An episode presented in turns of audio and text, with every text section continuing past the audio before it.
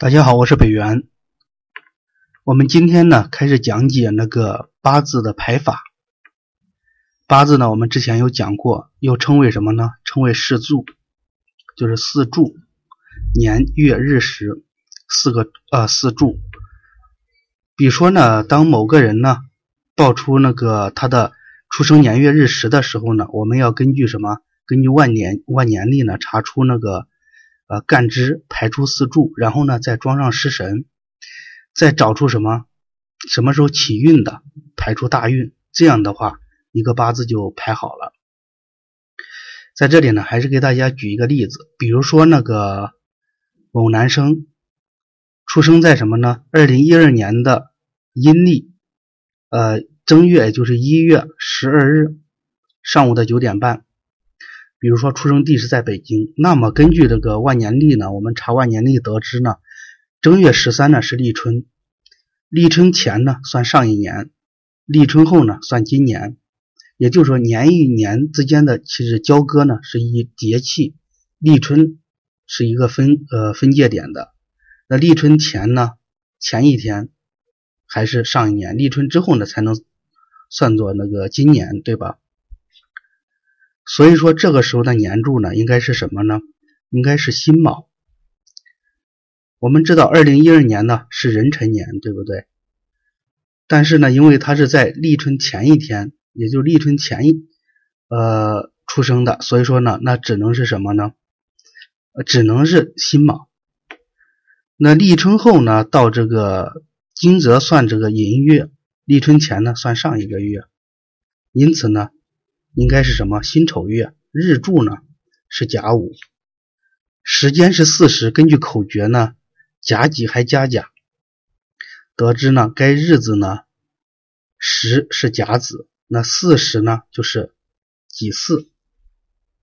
这里呢需要有一个重点要记住，就说呢一日的开始呢是以昨日的二十三点开始的，而不是是以零点开始的。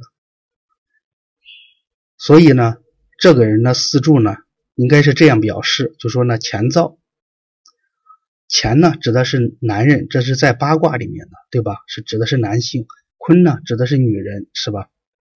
因此，这个男这个男生的八字应该是这样写：乾燥，辛卯年，辛丑月，甲午日，己巳时，这就是一个人的一个八字就出来了。这个八字的其实排法呢，之前我们有大概的讲一下，对吧？再举个例子，比如说这个女生啊，一个女生呢出生在哪？出生在这个一九八七年阴历的九月十六下午的三点十分，出生地呢是长沙。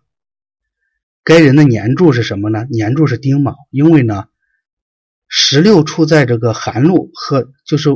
出生这个日子十六呢是处在寒露和立冬之间，所以说月柱呢是庚戌，日柱呢是庚申。因为呢处在长沙，再减去二十八分。为什么减去二十八分呢？这个前面呢我们都有讲，就是根据真太阳时来推算，长沙这边是要减去二十八分的。所以说呢，大概时间就是两点四十二分，时辰呢就是未时。石柱是癸未，那么该女生的八字呢？怎么写呢？就是坤燥。刚才我们讲了，坤八卦里面指的是女性。坤燥丁卯，也就是丁卯年，庚戌月，庚申日，癸未时。其中呢，年柱的丁卯，丁呢为年干，卯为年支。那月柱的庚戌，庚未月干，戌为月支；日柱的庚申，庚为日干，然后呢申为日支。这个日干呢，其实呢又叫日主、日元或者是申，对吧？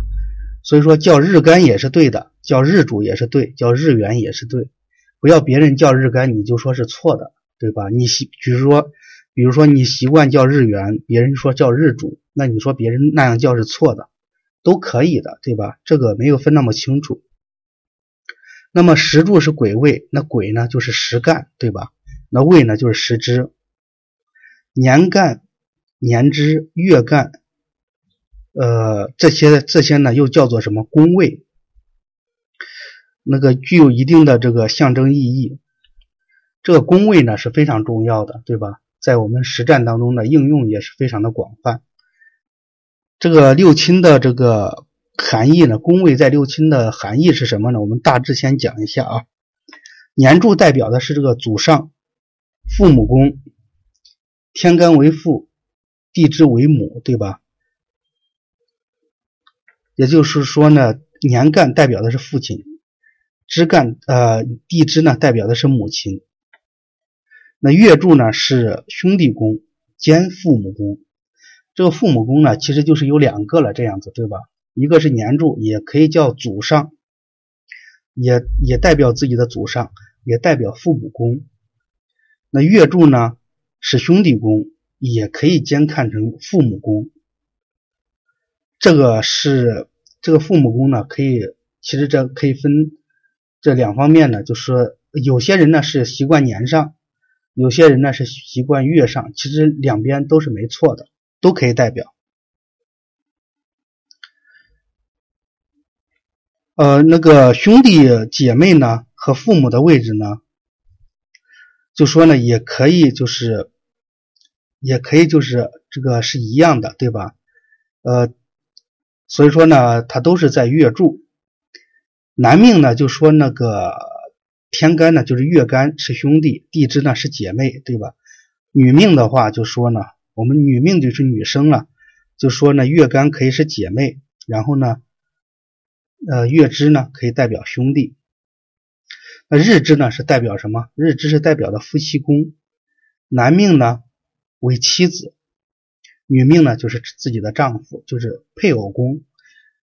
这个配偶宫的话，你就分男女了，对吧？那男命做的日支，那就是那个代表的是妻子；那女命呢，她的日支呢代表的是丈夫，对吧？那时柱代表的是子女宫。男命那就说呢，呃，时干为儿子，地支呢为女儿；女命呢就说呢，时干为女儿，地支为儿子。